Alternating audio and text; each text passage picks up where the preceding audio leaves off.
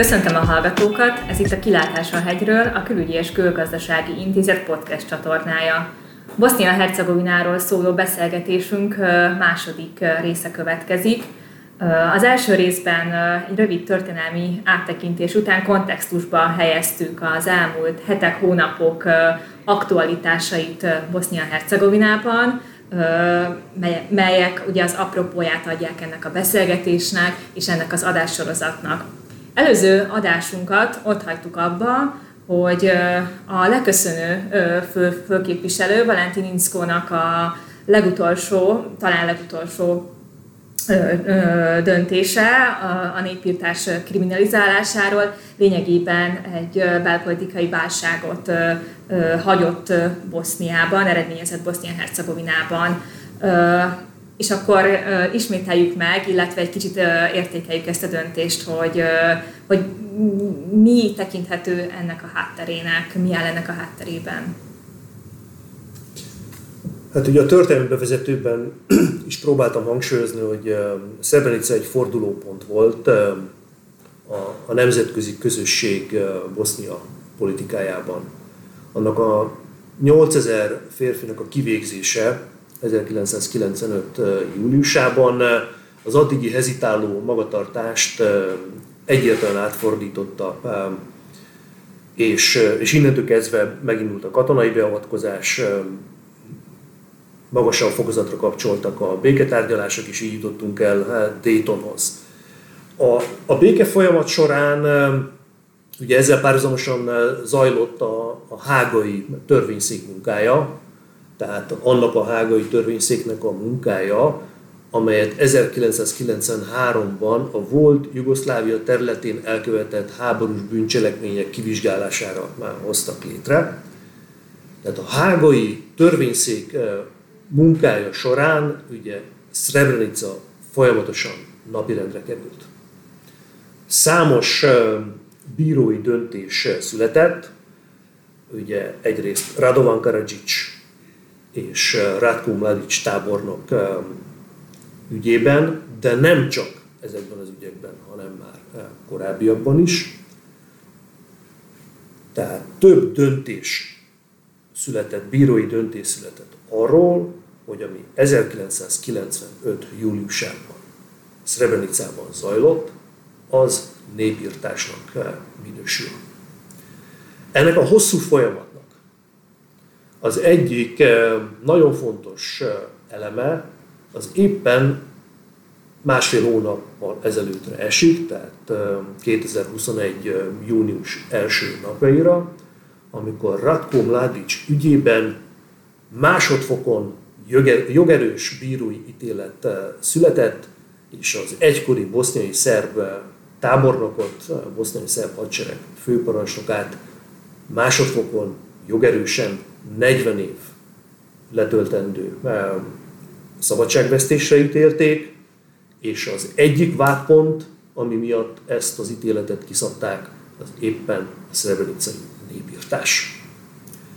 Ez azért érinti, nem csak azért érinti rendkívül kellemetlenül a bányalukai vezetést, mert, mert Ratko Mladic mégiscsak egy emblematikus figurája volt annak a fegyveres harcnak, ami 92-95 között zajlott, hanem a népírtás vágya az egy olyan bebizonyított népírtás ténye, az a bosnyákok kezében egy politikai fegyver, egy politikai eszköz, amit már jó, ideje, jó ideje arra használnak, hogy alássák a boszniai szerb entitás politikai legitimitását.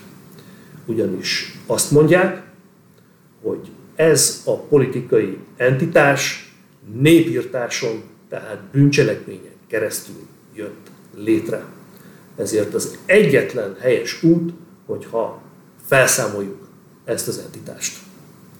És tulajdonképpen ebben fogalmazhatunk meg a boszniai-hercegovinai belpolitikai harcoknak a, a legmarkánsabb vonulata. Hogy a bosnyákok szeretnének minél inkább központosítani, a boszniai szerbek pedig kétségbe esetten próbálják megvédeni azt, amit három és fél éves háborúval ugye kivívtak, és amit úgymond Dayton szentesített, hiszen a Daytoni békeszerződés az, az, az elismeri a boszniai szerköztársaság létezését, ennek alapján fogadták el a háború után Bosznia-Hercegovina alkotmányát. Viszont van egy olyan eleme is ennek a politikai harcnak, hogy a boszniai szerbek előre menekülnek. És ugye 15 éve jellemző az, hogy egy függetlenségi névszavazással fenyegetőzik leginkább Milorad Dodik, aki már számos funkcióban volt ebben az országban, ugye először boszniai szerb miniszterelnök, majd boszniai szerb elnök, az elmúlt években pedig a kollektív államelnökség szerb tagja. Tehát ő az, aki időről időre és most a napokban is újra fenyegetőzött egy függetlenségi népszavazás kiírásával, viszont ez teljes mértékben ellentétes a Daytoni békeszerződés és az elfogadott mai napig érvényben lévő boszniai alkotmány betűjével és szellemével is. Ugyanis, ugyanis az, a, az volt a kompromisszumnak a lényege Daytonban, hogy elfogadjuk a boszniai szerb köztársaság létezését, sőt, még úgymond különleges párhuzamos kapcsolatokat is létesíthet Szerbiával, de cserébe lemond arról a jogáról, hogy bármikor függetlenségi törekvésekkel, függetlenségi követelésekkel állhasson elő. Na ez a, ez a kompromisszum rezeg 15 éve Bosznia-Hercegovinában, és a napokban ismét ugye újabb repedések keletkeztek ezen a konszenzuson.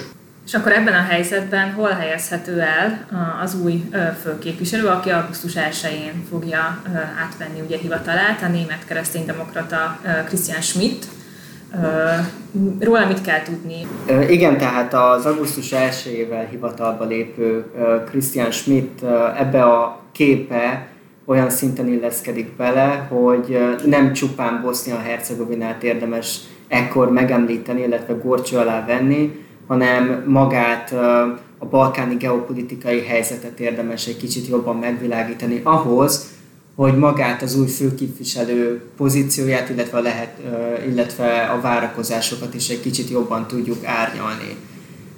Az előző részben említettük, hogy Inszkó nem használta a Boni jogköreit, és azzal, hogy egy, az utolsó napjaiban egy ilyen a boszniai társadalmat alapvetően és egészében megosztó rendeletet hozott, illetve módosította Bosznia-Hercegovina büntető törvénykönyvét, számomra azt veti előre, vagy azt vetíti előre, hogy a nemzetközi közösség ismét elő szeretné venni a bonni jogköröket a főképviselő útján, ismét egy sokkal aktívabb szerepet szánnak a főképviselőnek Boszniában. A nemzetközi közösség alatt itt elsősorban a nyugati partnerekre gondolok, azon belül is elsősorban Németországra, illetve az USA-ra. Most jelenleg, tehát 2021-ben az a szerencsés helyzet állt elő, hogy Biden, illetve Merkellel a nyugati partnerek között a lényeges balkáni politikákban, így Bosznia-Hercegovina helyzetét tekintve is egyetértés alakul ki, illetve főleg valószínűleg az amerikai politika folytatásaként megpróbálják az Bosznia-Hercegovinát destabilizáló külső, illetve belső politikai erőket is visszaszorítani, itt kimondhatjuk nyugodtan, hogy ez elsősorban Oroszország felé irányul, Oroszországon keresztül pedig maga Moszkva is erőteljesen befolyásolja a boszniai szerb vezetést, például Milorad Dodikot, Milorad Dodik erre ékes példa, és valószínűleg a főképviselő újra aktivizmusával kívánja a nyugat ellensúlyozni ezen törekvéseket, tehát az, hogy Bosznia-Hercegovina valamilyen úton, módon újra destabilizálódjon, vagy Dodik azon törekvéseit, ami kvázi az elmúlt 10-15 évben már a védjegyévé vált, hogy elindítsa ténylegesen is a szecesszió, tehát a kiválás, a, a, a boszniai szerb köztársaság kiválásának folyamatát. Én szerintem nagyon fontos azt látni, hogy Németország közvetlenül érdekelt a Nyugat-Balkán régió stabilitásában. Németország talán az az ország az Európai Unióból, amelynek a legkomolyabb gazdasági érdekei vannak itt ebben a hat nyugat-balkáni országban. Másik oldalról az Egyesült Államok szintén érdekelt a politikai stabilitásban, bár nincsen olyan nagymértékű amerikai befektetési, de presztisokokból ez igenis magas prioritás számukra, különösen amikor demokrata párti adminisztráció lép hivatalba. Ugye ne feledjük el, hogy a Daytoni békeszerződést azt a Clinton adminisztráció hozta tető alá, és, és, és így a demokrata párt talán még fokozottabban felelősnek érzi magát a nyugat-balkáni stabilitásért, és ezen belül azért, hogy ez a Daytonban újjá alkotott Bosznia-Hercegovina fennmaradjon.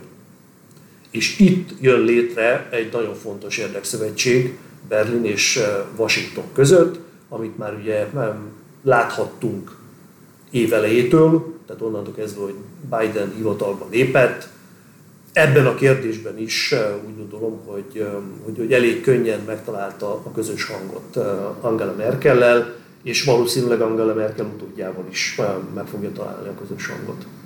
Igen, tehát én is úgy gondolom, hogy lehet, hogy Angela Merkel idei novemberi távozása űrt fog hagyni a Balkánon ilyen szempontból, hiszen azért Merkel több mint tíz évig kancellárként nagyon jó és aktív viszonyt ápolt a térség politikai szereplőivel, de maga Schmidt kinevezése is arra enged következtetni, hogy Schmidt a merkeli pragmatikus vonalat kívánja továbbvinni Bosznia-Hercegovinában.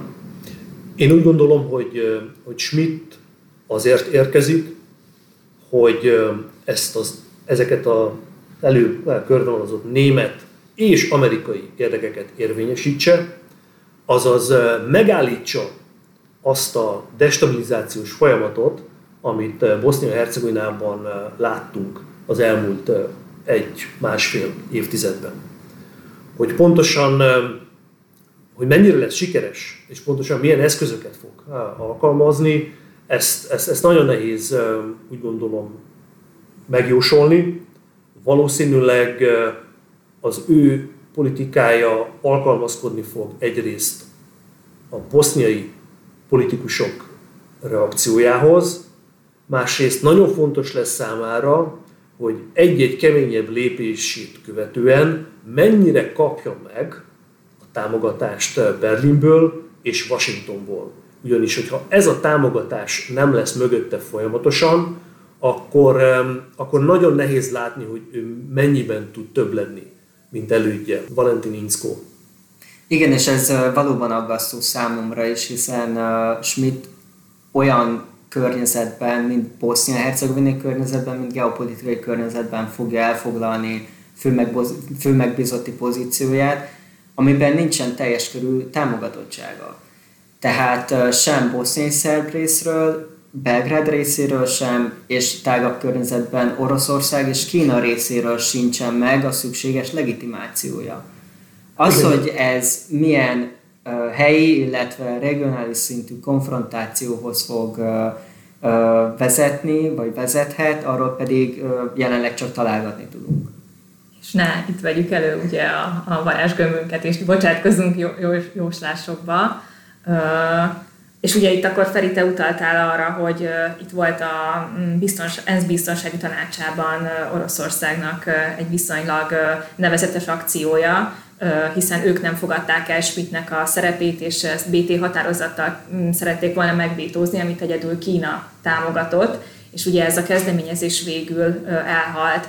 De akkor kicsit a belpolitikai szintre visszamenni, feltenném azt a kérdést, hogy itt nincs meg a teljes támogatottsága Schmidtnek a boszniai szerbek részéről kifejezetten, hogy akkor mekkora politikai mozgástere van már a már emlegetett Milorad Dodiknak, és akkor ezzel arra vezetném át a, a beszélgetést, hogy itt a kollektív államelnökség érén is váltás történt július 20-ával, és a horvát tag Komsics vette át az elnöklő szerepét, aki ugyanakkor Zágráb támogatását sem élvezi, és itt magával vonja azt a bosznia-hercegovinai jelentős kérdést, a választási reformnak a kérdését, a boszniai választási reformnak a kérdését hogy akkor itt térjünk át kicsit a, a belpolitikai szintérre, hogy az új, az államelnökség új vezetéséről mit, mit tudunk elmondani.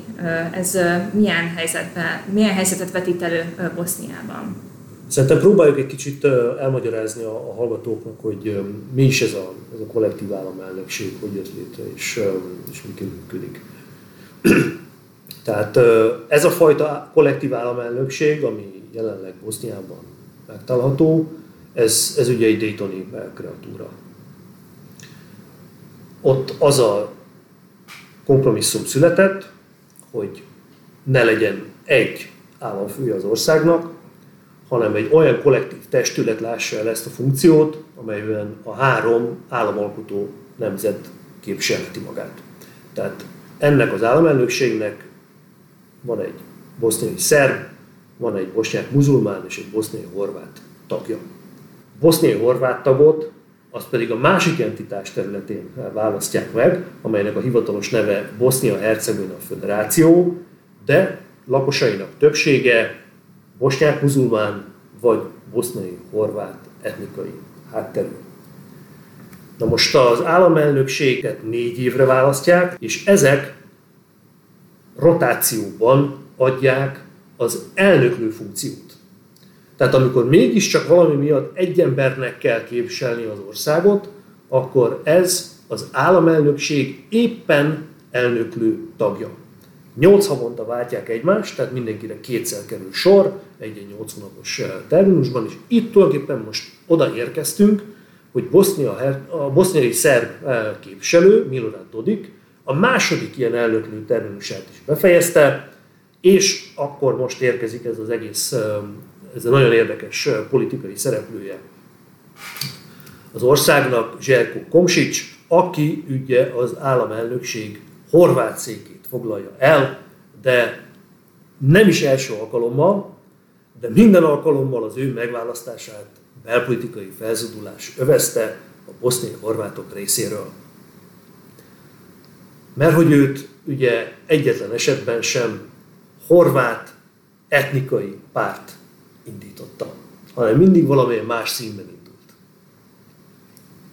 Igen, és uh, Laci nagyon okosan kicselezve a politikai vitákat úgy fogalmazta meg, hogy Komsics jelenleg a horvát széket foglalja el, uh, ugyanis uh, sem a boszniai horvátok támogatását nem élvezi teljes körűen, sem pedig Zágráb, tehát kvázi az anyaország támogatását sem élvezi Komsics szinte semmilyen mértékben, sőt több boszniai, főleg horvát lakta településen egyenesen persona non grátának nyilvánították Komsicsot, és ez a történet nem most, nem két éve az államelnökségi választáson kezdődött, hanem már a 2000-es évek közepén is megvolt ez a trend, nevezhetjük így, hogy a föderációban élő bosnyákok átszavaznak és képesek az etnikai arányok miatt a államelnökség horvát tagját is megválasztani. Komsics esete igazából belemegy a, a, a fő vitapontjaiba ennek az országnak.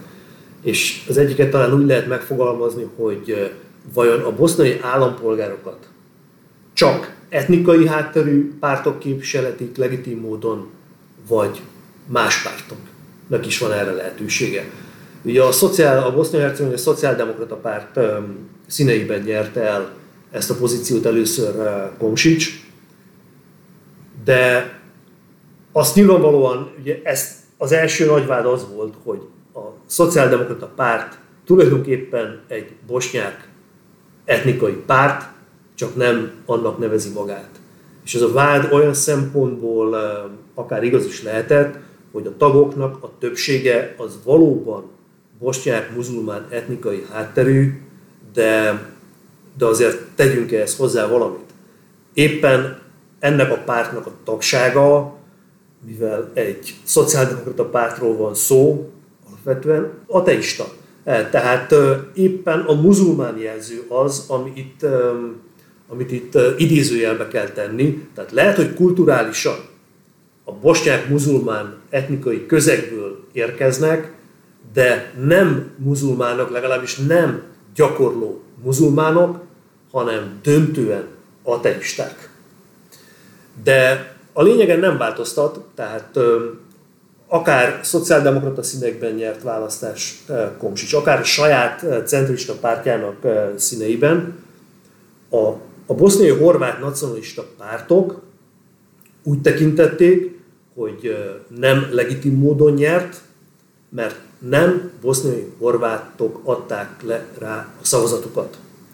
És ebben megint van egy jó adag igazság, hiszen éppen amiatt, hogy a horvát tagot és a bosnyák tagot, bosnyák muzulmán tagot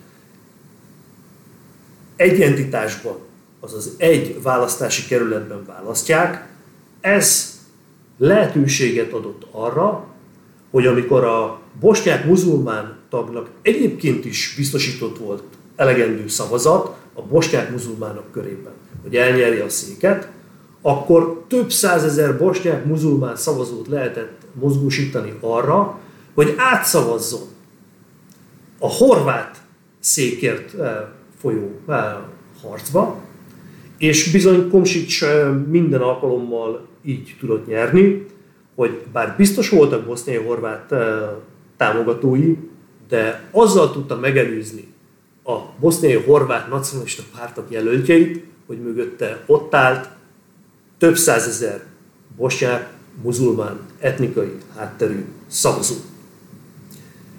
És, és erre jelenleg ezt tulajdonképpen nem tiltja a választási törvény, ezért a boszniai horvátoknak immáron jó egy évtizede az az egyik legfontosabb követelése, hogy módosítsák ezt a jogszabályt, azaz alakítsanak ki, nagyjából így foglalható össze talán a, a követelésük, alakítsanak ki egy olyan választási kerületet a boszniai horvátok számára, amely biztosítja azt, hogy a horvát tagot csak boszniai horvátok, többségében boszniai horvátok által lakott településeket lehet megválasztani. Hát ugye ez a vita, ez, ez nemzetközi fórumok elé is került, tehát az Európai Parlament is tárgyalt róla, de hát nyilvánvalóan ez egy rendkívül megosztó vita. Úgyhogy nincsenek is egyértelmű, nincs egyértelmű trend jelenleg, hogy ez, ezt, ezt, ezt hogy fogják lezárni.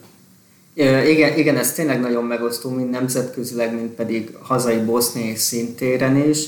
Nemzetközi szinten azért érdemes megemlíteni szerintem azt, hogy az Európai Uniónak, az Európai Bizottság pontosabban 2019-ben kiadott egy 14 pontból álló Bosznia-Hercegovina jelenlegi helyzetére vonatkozó reformdokumentumot, amelyben olyan pontokat állapítanak meg, amelyekben előrelépést kell az országnak elérni az uniós integráció egy magasabb szintjére való felkapaszkodáshoz, és az egyik ilyen kritérium a választási törvény reformja.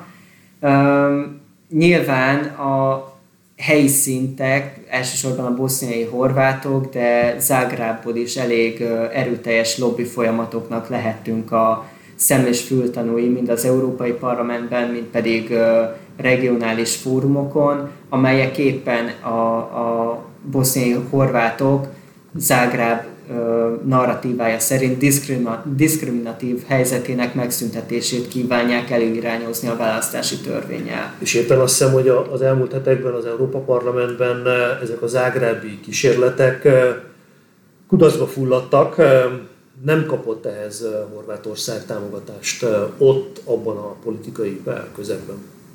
Így van, és akkor beszélhetünk még egy kicsit Bosznia-Hercegovináról olyan tekintetben is, hogy nem csak horvátok, bosnyákok és boszniai szerbek laknak az országban, nem csak ők a választópolgárok. Mi van a vegyes házasságból születettekkel, vagy akik nem kívánják magukat sem horvátnak, sem szerbnek, sem bosnyáknak vallani, vagy akik még mindig jugoszlávnak vallják magukat. Igen, Zselkó Komsics megszemélyesít tulajdonképpen ezt a problémát, hiszen ő maga is vegyes házasságból eh, született, és akkor szerintem mondjuk el azoknak a hallgatóknak, akik esetleg eh, nem tudják, Bosznia-Hercegovina még a háború előtti időszakban az a tagköztársasága volt Jugoszláviának, ahol a legtöbb vegyes házasság született. Egy nem hivatalos adat szerint körülbelül az egynegyedet, minden negyedik házasságkötés az etnikum közi vegyes, úgynevezett vegyes házasságkötés volt. De a lényeg az, hogy ebből kaphat mindenki egy benyomást arról, hogy milyen nagy számban lehetnek azok, akik, akik nem tudják magukat egyértelműen egyik vagy másik etnikai csoport tagjának nevezni. És akkor vannak olyanok, akik, akiknek ugyan a, az etnikai háttere az, az, az világos, de mégsem ez az ő identitásuk meghatározó eleme. Mert van egy, egy olyan identitásra kialakított kifejezés Bosznia-Hercegovinában, amit magyar átfordítva nagyon egyszerű boszniai, így lehet lefordítani talán a bosszánat szót, amit igenis boszniai szervek is szoktak magukra használni, vagy nagyon sokszor ezt a szót lehet hallani Belgrádban, amikor a boszniai szervekről beszélnek. Tehát van egy identitás, van egy bosznia identitás, még akkor is, hogyha ez, ez mondjuk a, ezt az identitást mondjuk a lakosságnak mondjuk legfeljebb a 10-20%-a tekinti elsődleges identitásnak, de nagyon sokan vannak még emellett, akik párhuzamos identitással rendelkeznek. Tehát igenis van egy bosznia identitásuk, de talán erősebb az etnikai identitásuk, ami lehet ugye jelen esetben horvát, bosnyák muzulmán, szerb, de akkor egy fél mondat erejéig ne feledkezzünk meg arról, hogy, hogy nyilván szép számban laknak romák, és kis számban, de élnek izraelita hívők is történelmileg Bosznia-Hercegovina területén, akik megint nyilvánvalóan egy, egy, egy hivatalos formanyomtatvány kitöltésekor nem tudják azt beírni, hogy ők a bosnyák muzulmán, boszniai szerb vagy horvát három kategória közül melyikbe tartoznak, hiszen nem tartoznak egyikhez sem. Zselko Komsics és a mögött álló politikai erők nagyjából ezeket az, ezeknek az embereknek az érdekeit és nézeteit karolta fel. Valóban ez a kép nem, nem fekete-fehér, és nem, nem tudjuk arra leszűkíteni, hogy a három államalkotó nemzet, horvátok, bosnyákok, ugye, és boszniai, hor, boszniai horvátok, bosnyák és boszniai szerbek, és akkor talán még ne is kezdjünk abba bele, hogy a harmadik horvát entitás létrejöttének a kilátásai, mert ez egy következő ö, problémakört vonna maga után. De én azt hiszem, hogy itt le is zárhatjuk ezt a beszélgetést, és itt a, a legfontosabb aktualitásokat azt kitárgyaltuk. Én köszönöm nektek ezt a két részes podcast felvételt. Köszönjük a hallgatóknak is, hogy velünk voltak mindkét részen keresztül. Kövessék a Külügyi és Külgazdasági Intézetet közösségi média felületeinken, és várjuk Önöket a következő adásainkban is. Viszont hallásra!